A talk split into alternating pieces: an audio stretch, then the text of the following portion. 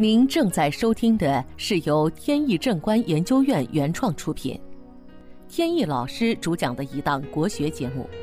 这里以真实案例的形式，摒弃晦涩难懂的书本理论，力求呈现一堂不一样的文化讲座。问大家一个问题：人到底该不该信命呢？前段时间去参加一个朋友的喜宴。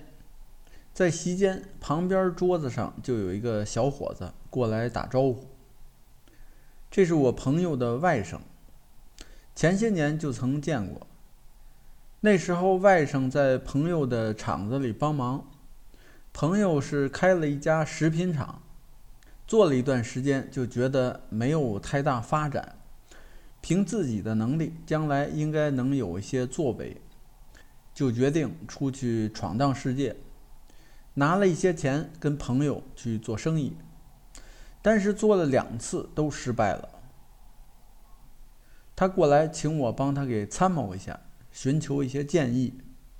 外甥长得是人高马大，额头饱满，说明他年少时候家境比较好，而且头脑灵活，一双柳叶眉，还有一点丹凤眼，相貌还是挺不错的。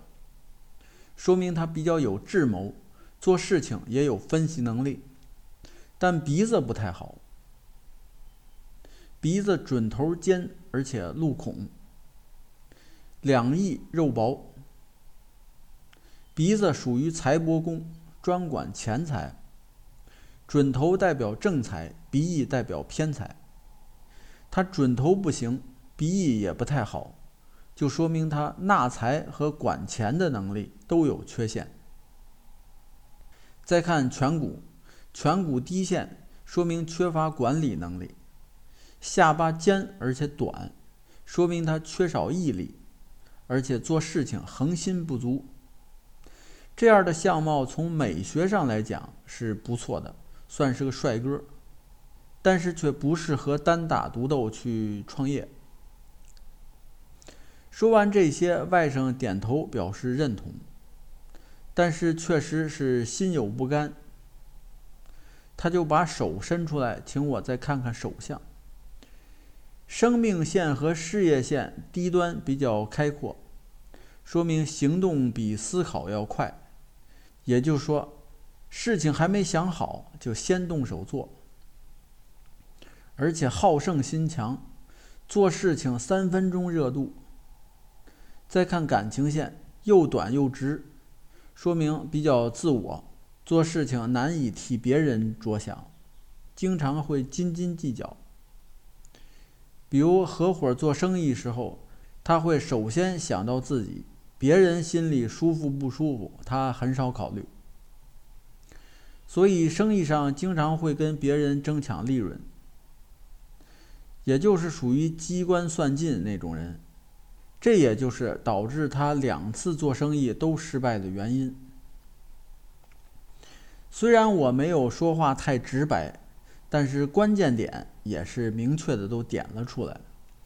外甥听完以后，明显的脸色不太好看，也是比较尴尬的苦笑了一下，然后就回去继续吃饭了。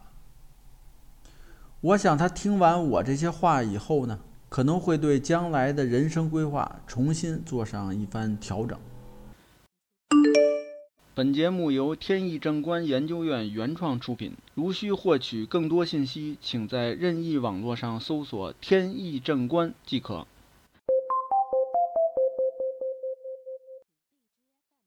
这个外甥和他舅舅是截然不同的两种人。他舅舅呢，是一种典型的其貌不扬。个子是又瘦又小，而且长得也比较黑。他从小就觉得自己智商不如别人，能力也不行，所以心态就放得很低。他有个优点，就是做事情顾全大局，与别人合作的时候总是先考虑别人的利益。有句话老挂在嘴边，就是。如果你不给点甜头，谁会给你卖命呢？结果就是这位其貌不扬的朋友，确实做出了一番成就。我就想起一句话，叫“贵贱在命，不在智愚；贫富在禄，不在玩会。”这句话出自东汉时期的《论衡》，作者是王充。意思很简单，就是一个人的贵贱，其根本原因是在于命运的安排，而不在于这个人到底是聪明还是愚蠢。一个人的贫富也是命运的安排，而不在于这个人是否有智慧。在民间还有一句俗语，叫“一切都是命，半点不由人”，其实是有一定道理的。只不过还不全对。这句话有些人并不相信，这里还不乏有成功人士，他们认为自己取得成就，在人群中脱颖而出，这些靠的并不是命运，而是靠自己的才干和胆略，跟命运没关系。相反，还有一些人是非常信的，其中有一些是怀才不遇的人。觉得自己就是因为命不好，如果命好的话，一样可以飞黄腾达、出人头地。我经常会碰到朋友们跟我讨论这样的问题，他们问我是怎么想的，要我说不可不信，也不可全信。从狭义的方面来讲，命是什么？就是八卦命理，这些都是先天的，同时还有后天。比如周围都有什么样的人，他们是来帮你的还是来害你的？为什么这些就是后天的呢？因为这些与别人的命运有关，我们没法决定别人的命运。而先天的命我们就该信，因为没法改变；后天的命就可以不全信，因为其中有的东西是我们可以主动去改变的。比如知道了身边有小人，我就可以适当躲避；有贵人就可以多与他接触。